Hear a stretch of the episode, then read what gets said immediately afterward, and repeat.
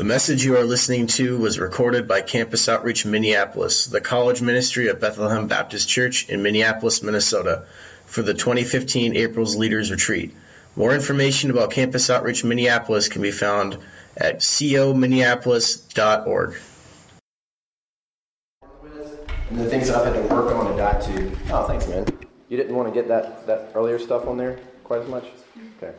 Um, but I think one of the things that, that I'm having to die to right now is this, this belief that I have a lot of experience and I'm the director of Campus Outreach and you had better listen to me. Like I have all these things to offer to you guys. And so that, that talk that he gave last night is not just a talk for you as you, you know, lead at the TCP or as you're on the servant team this summer or, you know, whatever. It's the director of Campus Outreach needs to die to things daily. And today the death is my, my experience or giving a lot of talks about this or talking about leadership and, and anything that I could bring to the table is loss compared to my own knowledge of Christ. And so it's just good for me to just be upfront with you guys and to let you know that it, there's a constant daily death that all of us have to do. And so don't just leave that with last night, but I have these big ears. One thing that, that I, I, don't I don't have from birth is small ears, and so these things right here can pop off. So this is probably going to happen a lot, and it's going to be recorded. And so get, get ready for big ears. Um, and so it's just good to think about that, and to think about that daily, and don't don't let it just be last night and you kind of thought about it. But I mean, we, we looked at the verses this morning, but constantly kind of run through your, your mind and your life and your heart what are the things that you put confidence in? Because right now, that's, that's where some of my confidence is. So um, here's, here's some ways to take away that confidence. Uh, there was a time way back in the summer of 1997 when I was at a retreat just like this, getting ready to be a room leader, and I was a room leader on my second project. It was in Myrtle Beach at the Christian Retreat Center. And uh, you, you, think our hotel is, is a piece of work? You should have been at the Christian Retreat Center. Um, but all that to say, when I was a room leader, I had these three guys in my room, and they were all one year younger than me, and they were all more mature than me. And, and it was like there was this one guy. His name was I, don't, I think this is this is if you ever listen to this, Jonathan, this is to your glory.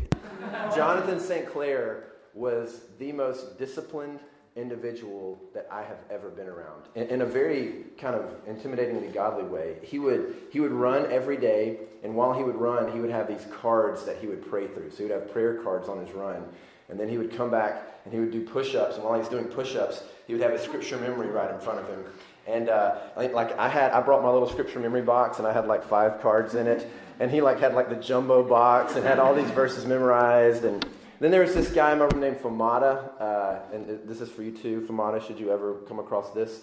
I mean, he was this big Samoan guy and, and was very outgoing. I'm, I'm a little bit more introverted, and Famada was pretty outgoing, and everyone loved him. And uh, it was one of those things where that summer I led worship on the project, and at the end of the summer, I'm excited about the project video because, you know, that's what you think. You're like, I wonder where my cameo is going to be, where I'm leading worship for the project. And none of my guys played guitar but I tried to show them all how to play guitar, and there were two shots of my guys playing guitar on the video at the end of the summer, and there was nothing of me. And, uh, and so Famada is just it's like the ocean is like the last part of the video where it's like the, the, the, the emotional part, and Famada's just sitting there, and the sun's in his back, and just playing the guitar, and I'm like, he can't even play guitar, right? Um, but I, realized over the course of that summer how under-equipped and how inadequate that I was to lead those guys. And, uh, and about halfway through, Jonathan's mother, he was down there and she had cancer. And then with about two weeks left, his mother died while he was on project. And, and just now, having walked through death and hardship with people, like I look back on me as a room leader, and I was, I was so out of my league. Like I had nothing to offer him. Like when I think back to walk, like I didn't even I didn't even remotely come close to come close to walking through anything with him in that season, those last two weeks. Or you know, he was there for a couple of days and then he left, and then he was gone for a week and a half, and then he came back for a couple of days. And I don't remember ever having a conversation with him about his mom dying because I felt so like inadequate to even engage there. It's like uh, uh, staff, team leaders, uh, you know, anyone, because that's when the staff are gone. So I didn't know, I didn't know what to do because this guy in my room, his mom died, and uh, it, it just made me very aware that I, I was not the man for the job. You know, we sometimes talk about, you know, leadership and are you the man for the job or is this the job for the man or, or woman for the job? You know, just change your, your gender pronoun. Um, but at that point, I went into the summer thinking that I was somewhat of a man for the job. And it became very clear all through the summer that I was, this, this was the job for the man. And I just want you all to know, and if you're in here as a staff person, none of us, none of us are, are the men or women for the job. Not, not even myself. Like if I was to time work back and be around Jonathan St. Clair that summer, I don't know that I would have a lot to offer him now. I think I would try to be around him and, and probably cry with him. At that point, I wouldn't have cried with him, but now Never Beast and other things like that have, have affected me deeply. And, uh, and I think I would at least be able to maybe weep with him, but don't, don't, someone said this, I, in some ways, you know, as I've been listening to all the staff give many talks, I'm like, I was going to say that. Like, I was going to say that. So that, you know, I'm glad that we're saying some of the same things, but someone said uh, that, you know, we're not really adequate for this task. And that, that's the way that I feel about you guys and myself is that none of us are the people for this job. It's far beyond us. The needs, the brokenness, the hard heartedness. Like it, when, when Elisa was talking about leading a D group, one of my thoughts was um, we so want to be on task with how our D group goes, and we need to spend this amount of time studying the Bible and, and all of this. But really, we don't have, we, we can't control anything, right? Like their hearts changing, we have no control over that. And so, for what it's worth, you're not the person for the job. We didn't ask any of you to be room leaders because you're solid. No, no team leaders here because you're a baller. No staff person is on staff because you had all the skills to pay the bills and we just had to hire you. We're, we're all desperately in over our heads, and, and, that leads us to be dependent on the Lord in some pretty you know, serious ways. And, and here's, here's one of my new favorite verses about being dependent on the Lord, and I like it because it's kind of blunt. It's Jeremiah 10 21. It says, For the shepherds are stupid and do not inquire of the Lord. Therefore, they have not prospered, and their flock is scattered. Uh, I'll read it again. The shepherds are stupid and do not inquire of the Lord. Therefore, they have not prospered, and their flock is scattered. And I think it, it's only been really in the last six or seven months that I feel like I, I have actually somewhat inquired of the Lord in my life and leadership. And so I just think of all the, the stupidity of my self reliant ways of leading for my entire life that I'm becoming more and more aware of now. So don't be stupid. I like that the Bible uses a nice, you know, like slap in the face. I got people, people like, whoa, what's that? Um, that, that it's stupid to not depend on the Lord. And so if you go into this summer thinking that you have something to offer in some way, it's, it's kind of stupid because you don't have anything. And we're asking the Lord to do supernatural things. When, when Anne was talking about getting to the heart, and, and I forget what question you asked Anne to, to or, or why it's important to go after the heart. But one of the thoughts that I had is because it's only supernaturally changed.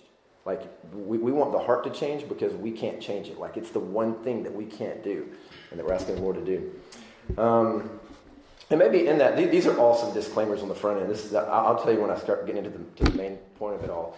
But this summer, maybe another way to say it is going to be less about what any of you have to offer anyone and so much more about what God is going to do in your own life. And, and learn that quickly. It's easy to think, what do I have to give? Like, give me this scope for my talents and uh, l- let me be used by the Lord in some way. But that's not really the main point for you. The main point is for this is an opportunity for you to experience God in a powerful, radically different way than maybe you ever have before. And so lean into that about what God's going to do in you. Um, it's like every time I give a talk, uh, or a lot of times I can say, this talk is as much for me as it is for you. Like preparing this has been so good for me. And that's the same way it is, I think, with any kind of leadership. Like when you're leading a group or you're having a conversation, you're going to walk out and feel like, that was more for me than it was for them. And I think that's right. That's how it probably should always feel on a certain level. So be aware of those things. Um, a few warnings about you being a, a leader this summer.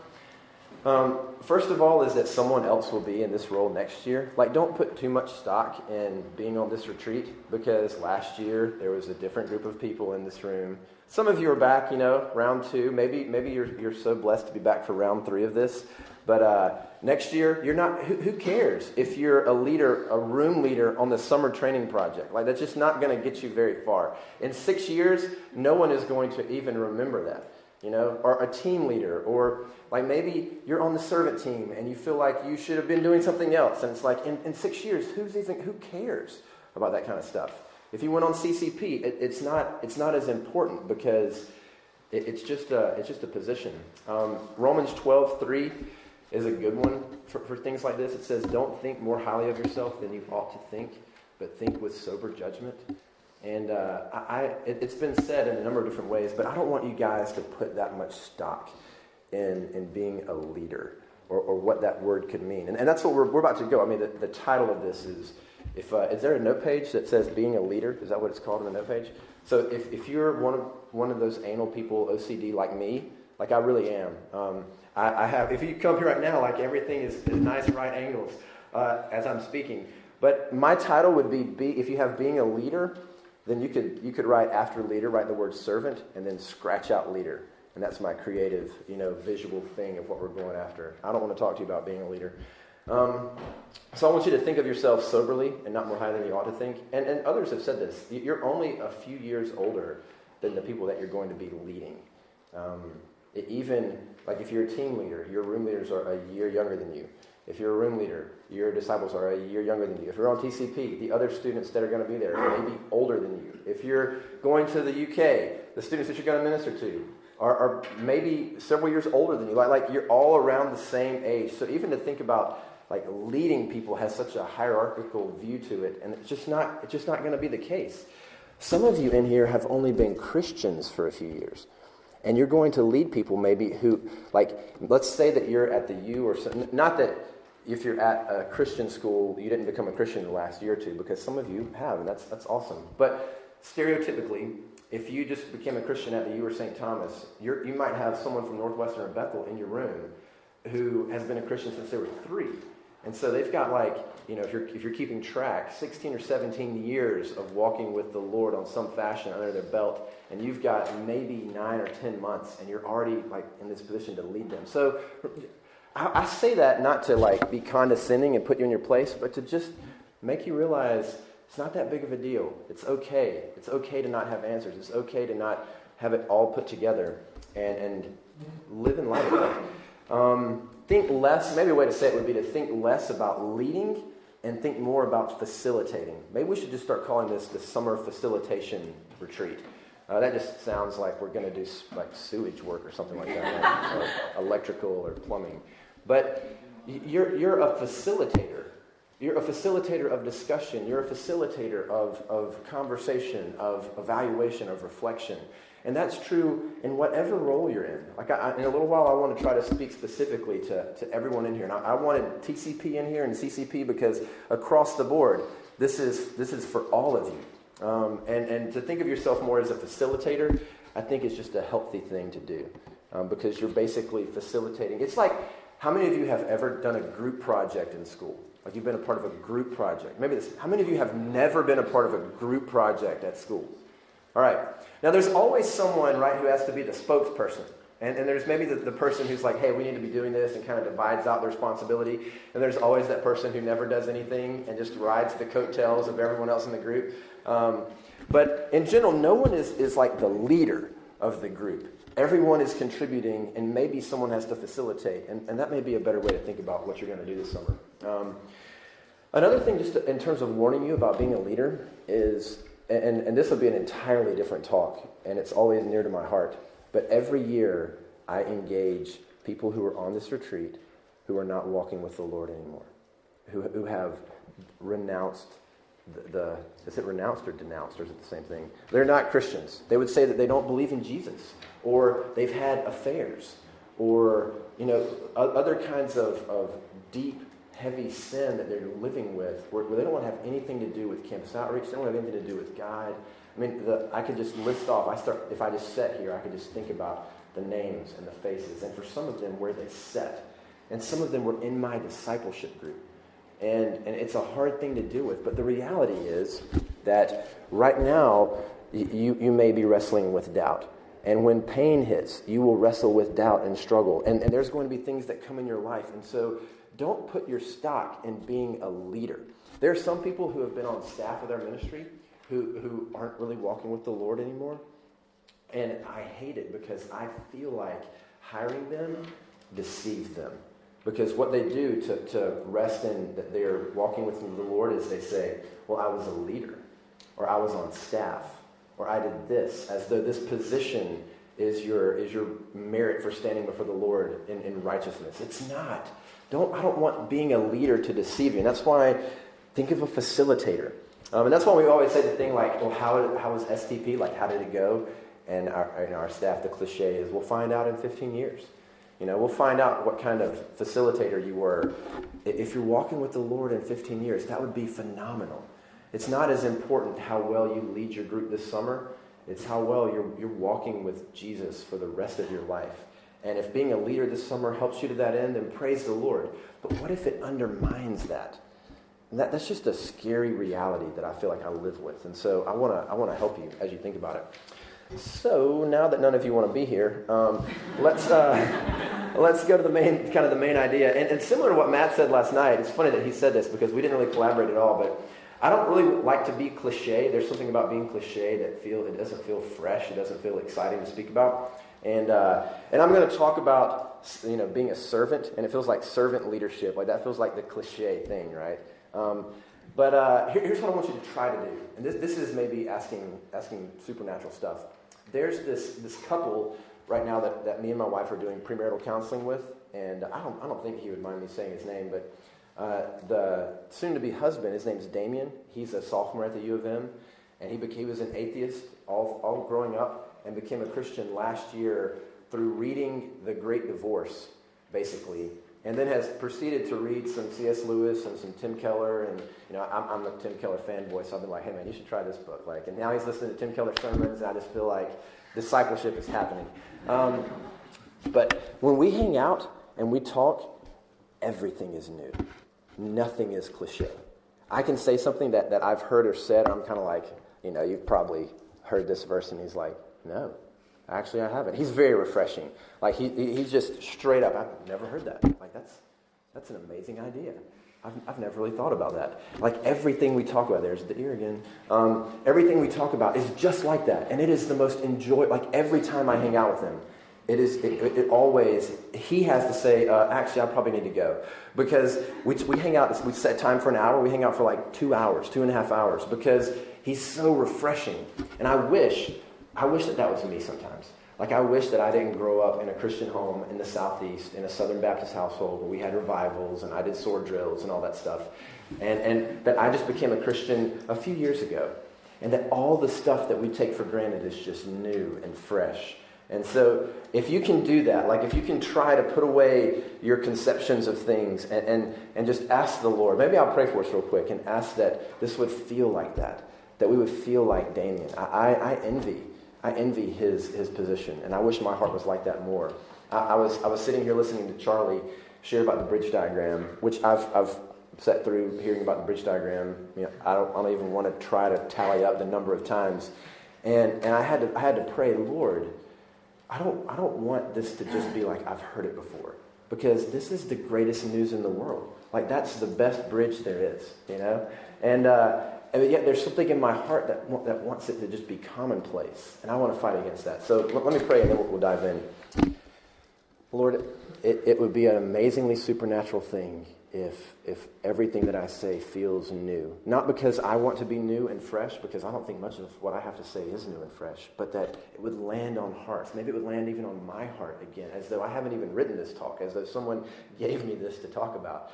Um, I want that for us. I don't want us to be uh, content or, or used to or comfortable with things that we've heard before, but, but I want it to be real and special and powerful now and again, not, not for anything to do with Paul Poteet, but because I just want it to be transformative in our lives. I want us to be helped. And so do that work for students here. Maybe they've, they've sat through servant leadership talks or they've read Spiritual Leadership by J. Oswald Sanders or something else like that.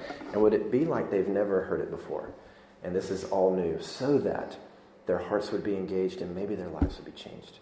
So bring glory to yourself through that kind of work, I pray. In Jesus' name, amen. Um, so I have one main passage. Uh, Mark 10, 42 through 45. If you have a Bible or a phone, go there, look at it. I really do want you to look at it because I want to talk about some specific words in the passage. And I think if you look at it, maybe it would make it stick a little bit more.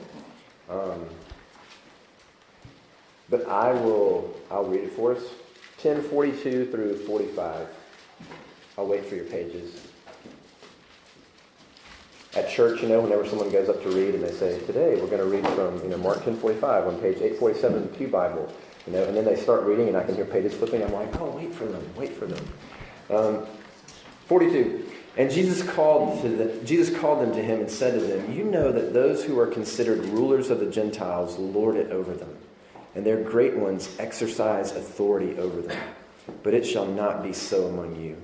But whoever would be great among you must be your servant and whoever would be first among you must be slave of all. For even the Son of Man came not to be served, but to serve, and to give his life as a ransom for many. Um, so, what I want to do is, is basically take a few phrases and unpack them a little bit, and then give you some thoughts at, at the end of that. So, the first one is lord it over them. So when, when he's talking, he, he's contrasting the way that the world thinks about leadership. Maybe the, the idea would be that the way that the Bible talks about leadership is a very upside down or counterintuitive concept than the way that the world thinks about leadership. Because what Jesus says is that, you know, the, the disciples are asking to be at his right and left hand. There's other places where they ask who's going to be the greatest, and he says things similar to this. There are passages about him talking to the disciples who want to be great about what that really means. And, and the first thing he says is the Gentiles want to lord it over them. And uh, I have this app on my phone. It's Olive Tree. I don't know if you guys use that Bible app, but you can like you can like highlight over a word and it tells you what it means. So I'm not a Greek scholar. I just I just use technology. Um, but that phrase "lord it over them" literally means to exercise control or to have power over, to subjugate, uh, to have dominion over some over something or someone. And I think that's how the world thinks about leadership, right? To have power and control over people. I think the way that this maybe could play out, well, I'm getting ahead of myself. I won't, I won't say that yet. I have some examples of how it will play out on, on our summer projects, but it's like being competent, like being in control. No one mess, you know, you like you, you crack the whip. You know it all. You never mess up. Um, people listen to you. You've always got a plan whatever, like that's just kind of the way that the world thinks about it. There was, when I was on project as a room leader, that, the summer that I was really overwhelmed that I told you about, we would do prayer and praise at night, and curfew back in the olden days was a pretty strict deal. And uh, it was, curfew was at like 10, and, and I was leading praise and worship, and it was like 3 till 10, and I was like, okay, can someone pray for us real quick? And someone prayed, and it was 10.01, and, uh, and I'm like, okay, run back to your rooms. And everyone goes back to their rooms really quick. And I'm, I'm, packing up my guitar, and I'm walking to my room, and there's my team leader. Like, literally, my team leader's just sitting there. I'm like, uh, hey, Troy. Um, here you go, Troy. If you ever listen to this, I'm throwing you under the bus, but I, I know, you, I know you're, you're, you've changed. Um, and uh, and he, he, he basically says, what's, what's going on, man? Like, what's the deal here? And I was like, I, am I'm, I'm leading, I was just leading some praise and worship. We were just praying, just finishing up. He's like, well, you should have done that. You should have had him pray sooner because you made everyone else late for curfew. And so I want you to come in early for the next four nights, 30 minutes early for the next four nights. And I was pissed. Um, I, I, at that point, I just kind of, okay, all right. But I had some choice, some choice phrases for Troy to everyone else that I knew. and, and uh, and then later, you know, like a few years later, Troy, he, he would, like his testimony would be when I was a team leader, I was a tyrant. And the Lord broke me. And so that's why I know that, that Troy's a totally different man at this point in his life. But at that point in his life, he was, that, that's lording it over me, I think. Um, exercising control, cracking the whip. And, and that's just, I think at times it's not just how the world thinks about like corporate leadership, but how we can think about spiritual leadership. Like that we need to be leaders and we're the ones in charge and we need to have the answers and we need to tell people what to do. And if they're, if they're rule breakers, like we're going to come down on them and all that kind of stuff. And uh, we strive to be at the top of the pyramid. Like that's just how we, that's how the world thinks about leadership is you advance. Like in the world's eyes, I'm at the top of the pyramid. Like I'm a campus outreach director. Like I'm sitting up here at the top. and uh, and I've achieved. Like when I used to tell people um, from my hometown that that I was on staff with the college ministry, that that was that was kind of a, a good thing. But when I tell them now that I'm the director of a, I'm a regional director of a ministry, like that's at the top of the pyramid. You know, there's a little bit more power and control and dominion in that. But uh, but I don't think. I mean, obviously, Jesus is saying don't think that way. So uh, the next thing he says, or they exercise authority over them. Um, so they, like the Gentiles who lord it over them, and their great ones exercise authority over them. I looked up that phrase, you know, hovered over it with my with my finger, and it, it tells me the word. But it means have privilege over or wield power. And I really like that it says has privilege because it's easy to think that as a leader that you have privileges, that, that you should be, that, that the law doesn't apply to you, the rules don't apply to you. Like you can miss, for lack of a better way to say it. You can miss curfew and it's not a big deal. Or you don't have to be on time to things. It's not that important. Or, you know, you've, you've been on multiple projects, so therefore, because you've invested multiple summers in this whole thing, you should get some kind of kickback or, or things that don't apply to you or, or whatnot. And, and I, don't, I don't want you to feel bad if, if you've talked to Reed or Nikki about something like that. I'm just saying it's easy to feel privileged as a leader, that, that, that you have something that other people don't and that you deserve things and expectations that, that things don't apply to you. And that's how, that's what Jesus is saying don't do. I don't have power over people. I don't think that you have privileges over people. Um, he says something else. So here's the flip side. He says, uh, It shall not be so among you, but whoever would be great must be your servant. That word servant means errand boy. Like, like that's, what, that's what the little app said was errand boy or waiter one who waits on others. And uh, it's interesting to think, like, what if we did that? Like, you're a, you're a room errand girl this summer. Um, you're, uh, you're a team waiter. Uh, you know, something like that, where your role is to, is to run errands for the people in your room. Your role is to wait on them, to, to meet their needs. Like, think, how many of you have ever done like wait staff? Well, only like a few people.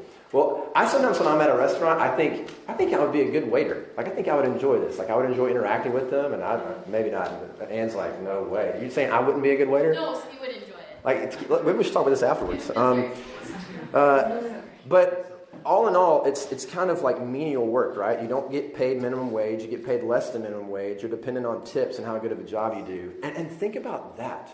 That's what you're doing this summer. The, that you're a, a room waiter you're a cross cultural waiter, um, the Twin Cities waiter, that, that you're just serving people in that way. Um, and it's interesting to think about that. The, the next phrase that he says is, uh, Whoever would be first among you must be slave of all. And, and that word just means subjugated, controlled, disregards their own interests. So he, he says it's exactly the opposite of the Gentiles. Like, we, the, the world thinks about this pyramid decline, and what I want to hold out to you is that it's really, it's really like inverted. What is an inverted pyramid? What's that called? A funnel. That's right. Um, when, when I became the director of Campus Outreach, I, I thought initially that I have, I have reached the top of the pyramid. But what I have come to learn is it's more like I've reached the bottom of the funnel. Like all the hard things, all the challenging things, all the conversations that no one else wants to have kind of come down to my life. And, uh, and I've, I've initially, I really didn't do that with very much joy. But I feel like the last year has been a year of repentance for me to delight in being at the bottom of the funnel. And, and what you're doing in, in signing up to be a leader is you're saying, I want to go a little bit lower. Like, I want to be a little bit lower down the funnel. I, I want to have a little bit harder conversation. I want people to be a little bit uh, displeased with me. Because when, when there's problems with things, you know, gripes, you know, what is it in Saving Private Ryan? They say gripes go up. Rightly so. Like if you're, if you're a leader, the problems are going to come your way. And that's what you're asking for. That's what it means. Um, to, to fill in the gaps, to do more serving, to be a leader is really to say, I, I want to do the hard stuff. Um, and it's, it's really hard to lead this way, I feel, because not only do you not view leadership this way, and I don't view leadership this way, but the people that you're leading don't view leadership this way as well. Like they don't expect a good leader to serve them and, and have challenging conversations, they expect a good leader to do everything perfectly and have all the answers and be amazing and have like this great dynamic in your room and have, you know, like the CCP, the team is just so tight and you all get along so well. And on, on the TCP, you know, everyone is, is uh, you, you've had this intern experience and you can talk to them about what it means to be doing a job and be in the world and that you have it all together. It, they, don't, they don't think about what real leadership is, is being weak and serving. And, and it's an attitude that's not privilege, an attitude that puts their interests above your own. Um, so here, here's what I want to do is I want to talk about what I think this would look like in your different contexts. So one, one quick word on that. When I'm talking about being a servant, what I don't want you to hear, Matt and I were talking about this earlier, and, and what is probably the, the thing on project that is, is when it comes to servanthood, day in, day out, in your room, that, that you have to deal with? Dishes. Dishes, right? So, what I don't want you to hear is that to be a good servant means that you will happily wash the dishes all summer, that that, that is what service looks like, or being a servant looks like. I want this to be an attitude, like a heart set. And, and maybe that would be washing the dishes. Maybe that would be just acknowledging, hey, you, like in, in, my house, you know, uh, I, don't, I don't want to just go sh- straight gender stereotype, but in, in my family growing up, my mom cooked and she washed the dishes and all that kind of stuff, and my dad did not. And so that was just kind of the way that it was. In, in our house, my wife cooks and I wash all the dishes because I, I, like to wash the dishes. I typically fold all the clothes. Like I do most, she does some of the laundry and she does some of the dishes, but I do far and above the lion's share of the laundry and the dishes. In Matt's family, it's flip flopped. Um, I'm, just, I'm just kidding.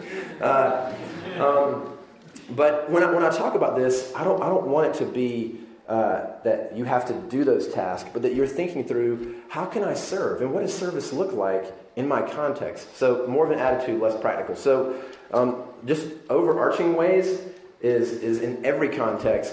It's love. It really boils down to love.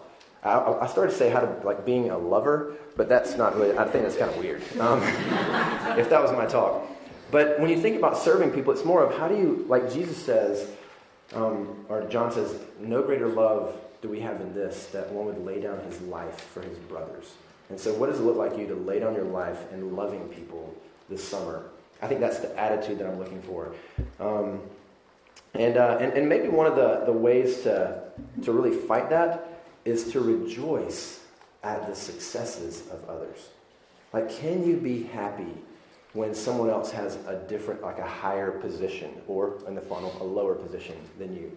Can you be happy when someone has a great idea for what your team's going to do? Can you, can you be, be excited for someone's internship when they're having to work far less hours than you this summer and they're getting paid twice as much as you?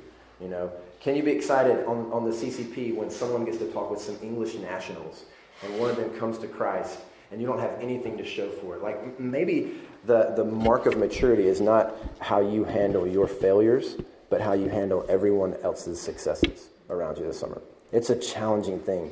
It, it, it brings up envy in me like nothing else. Um, there, there was a season where it was really hard for me because I feel like Matt is uh, a more gifted, nuanced communicator, and Andrew is it Andrew in here? I saw him around. He left. No, good. I can say all kinds of things about him.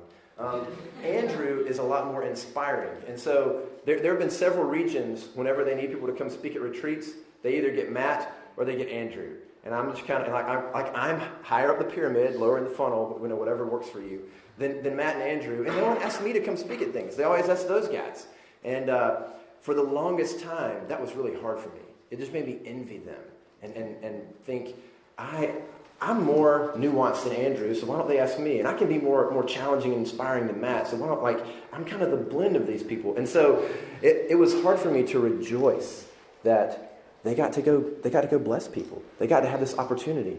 And uh, I, I, prob- I still struggle at points, but it's something that I'm much more aware of to rejoice in their successes. And so, how, how's that going to be for you? So, let me get into some specifics. I'm starting with the CCP. So, if you're not on the CCP, uh, maybe you will be next year. Maybe you'll go overseas at some point in your life. I really hope that you do. So, uh, if you go into CCP with the mindset of a leader uh, as opposed to a servant, this is what I, these are some things I thought about. I think you'll think that you have something to offer students over there, that you can teach the church a thing or two. So you're really looking to give your ideas or your, your input. You might think that you're God's gift to the team. That, man, if you weren't a part of this team, then they would really be struggling. Um, you want the crowded house to serve you. Uh, you're asking, what, I, what can I gain from this? Like, what, what is this experience going to have for me? Um, you want the Brits to be more American. um, and uh, you're going to be more like a typical American imperialist. You know, you're going to be a little bit loud. Like the, the stereotypes of Americans from the, from the British are that we're loud, we're rude, and we're arrogant, and we're stupid. And, uh, and you're, you're going to kind of fit that stereotype. If you go in thinking, I'm a leader and I've got stuff to offer. Like the, the crowded house has had issues with Americans who come over and act certain ways in a, in a very American leadership, top down kind of way with their church, and they've been burned.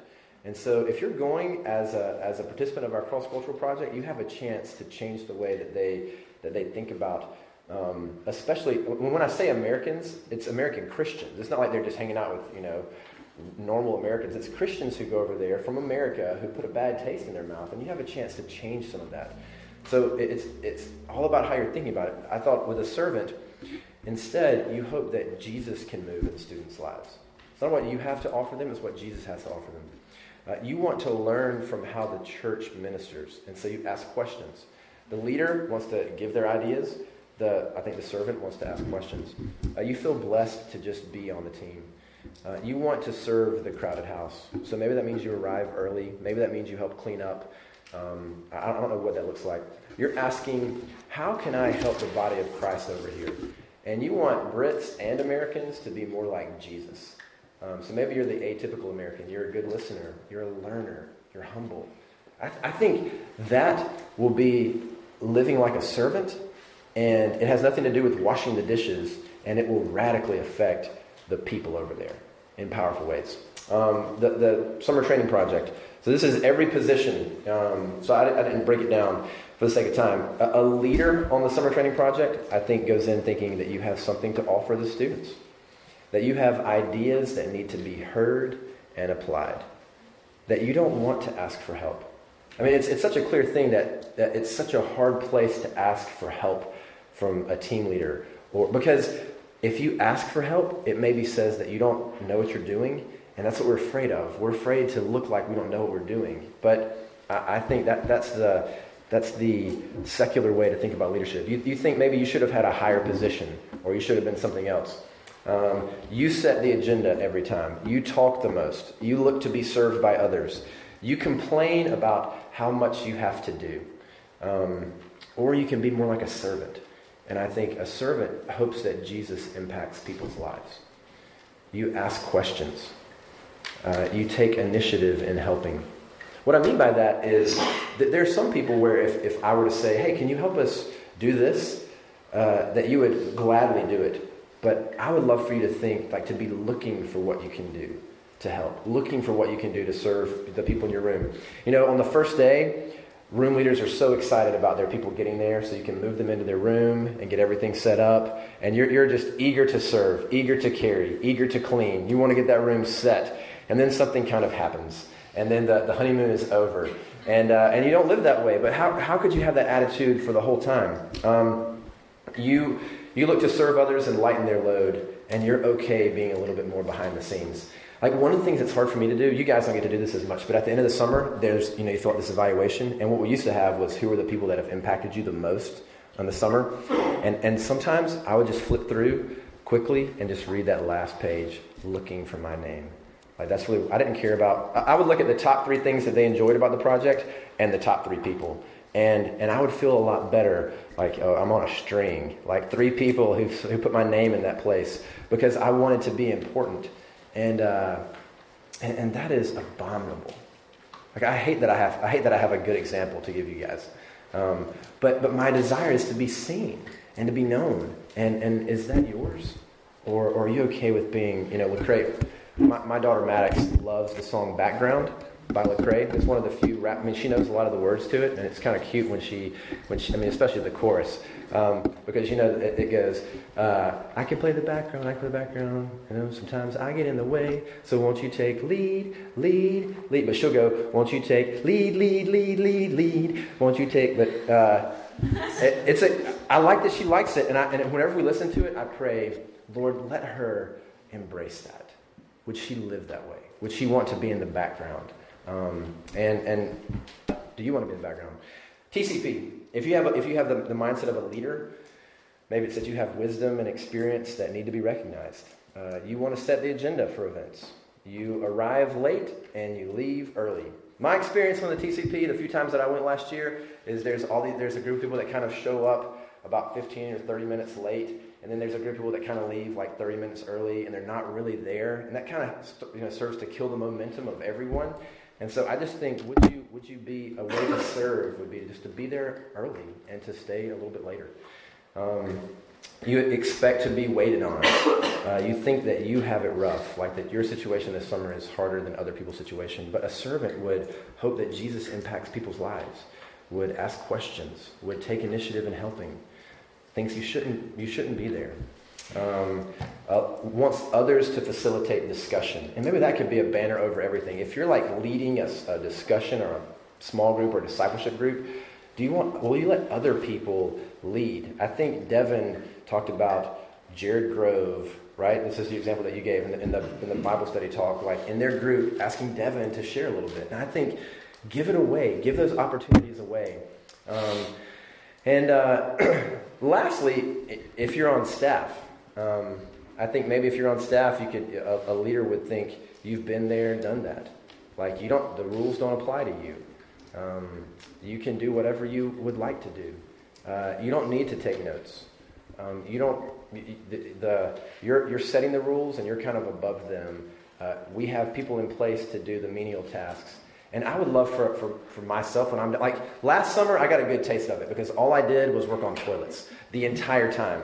Um, I, I, I, went to two talks, and, and whenever there were other talks, I was in one of your rooms fixing your toilet or unclogging a drain or something like that. And I really hope that the staff don't have to do that. But I would love for our staff team to be happy to, to serve, happy to do things so that, like this retreat, the staff are doing everything. We're leading, we're leading music, we're giving all the talks, all that stuff, because we just want all of you to sit back and, and enjoy it and participate. And so I, I want to do that this summer for you when I'm down there. I'll be down there for two weeks, and I, I, hope and pray that the Lord would allow me to live more like a servant and not like uh, a leader. Um, so, so don't think, staff people in here, that that these that this attitude doesn't apply to you. I would love that the way that that all of you think about the staff is that you feel served by us. Um, so, kind of landing the plane, I think there's something that's freeing about thinking this way. Um, because anyone can serve, right? Like if you have to be the leader and have it all together, that, that feels intimidating. But if it's just serving, that's easy. Is it? And, and I would say, I think it's harder to do. I think it's easier to have control. I think it's easier to, to crack the whip. It's easier to be Troy Alvey sitting there at one minute of curfew, tapping his foot, waiting to, to make me come in early for the next four nights. Um, it's easier to, even though you feel insecure with not having all the answers, it's easier to kind of flow out of that. It's harder to rejoice in other people's success. It's harder to serve. It's harder to play the background. It's harder to do those things. And, and the, there's only, you know, I think one way to, to really be able to do it, and it's the last part of the verse. Verse 45 Even the Son of Man came not to be served, but to serve and give his life as a ransom for many. And, and there's something that's, that's really freeing to know that this is how Jesus lived. Um, you know, in Philippians, I'm, i have, I'll get there, I'll get there. Um, it, it's, it's amazing to think that the Son of God did not come to be served, but came to do menial things, came ultimately to die for us. Like, he, he turned the pyramid upside down. Like, everyone wanted Jesus to be this ruler and this king and to set everything right in Jerusalem. But he didn't do anything that they wanted him to do. He was totally counterintuitive, totally upside down from how people thought. And, and he did that for us. So this summer, when, you, when you're a tyrant in, in whatever position that you're in, Jesus died for that. When you don't have all the answers and you think you should, J- Jesus died so you don't have to. When maybe someone in your room, their, their mom dies, because that could happen. I, I didn't go into the summer thinking, one of my guys' mom's going to die. But they, it did. And I didn't have anything. And Jesus will meet them. And, and all you have to do is know that, that you've really been served. Um, so the, the, last, the last thing I want to say, because I really do want to be finished in time for us to, to get where we need to go, is um, the, the theme is worth it. And so I want to just talk for a second about why it's worth it to have this attitude and not to be like the typical leader. Why it's worth being a like a, a, a waiter this summer and, and not a leader. And, and first of all, it's because it's not going to give you life. The, the fact that I even have to sit, like, try to prove that it's worth it shows that it's an uphill battle, right? That, that our default is to think that, that the other type of leadership, the pyramid type of leadership, is the best way to go about it. But it, it's, it's not. And it's Jesus, or in Acts, there's a few places in Acts where there's red letters. And in Acts 20, Jesus says it's more blessed to give than to receive. And I want you to have the best experience, the most joyful experience as a leader this summer. And I think the more that you're convinced of serving and the more that you're convinced of not having this, this lording over or having privileges, but empowering others, it's going to be life for you. Um, second, it, it, displays what Jesus has done in your own life. Right? There aren't many ways that, like when you think about Jesus did not come to be served, but to serve and give his life a ransom for many. How do you know that? Like, how do you see that? And I think you can, you know, there's songs about being the hands and feet. I, for, I forget. There's like, sometimes I'll listen to KTIS, but there's one about, like, how does it go? Someone, obviously, uh, like, it's about being, how it's so great to be his hands or be his feet and be his lips and things like that. It's a little bit cheesy, but in some ways, it is true. Like you do get to act out and be for others Jesus to them. And, uh, and, and th- this is where I want to kind of end, is just reading a passage for you. It's Philippians. Maybe this could be a dangerous thing to do. Maybe close your eyes. Um, this is the book we're going to study this summer. And I'm just going to read this verse, and then I want to pray for us. Philippians 2 3 to 10. It says, Do nothing from selfish ambition or conceit, but in humility count others more significant than yourselves. Let each of you look not only to his own interests, but also to the interests of others. Have this mind among yourselves, which is yours in Christ Jesus, who, though he was in the form of God, did not count equality with God a thing to be grasped, but emptied himself by taking the form of a servant, being born in the likeness of men and being found in human form, he humbled himself by becoming obedient to the point of death, even death on a cross. Therefore, God has highly exalted him and bestowed on him the name that is above every name, so that at the name of Jesus every knee should bow in heaven and on earth and under the earth, and every tongue confess that Jesus Christ is Lord to the glory of God the Father. God, thank you that Jesus came to serve us.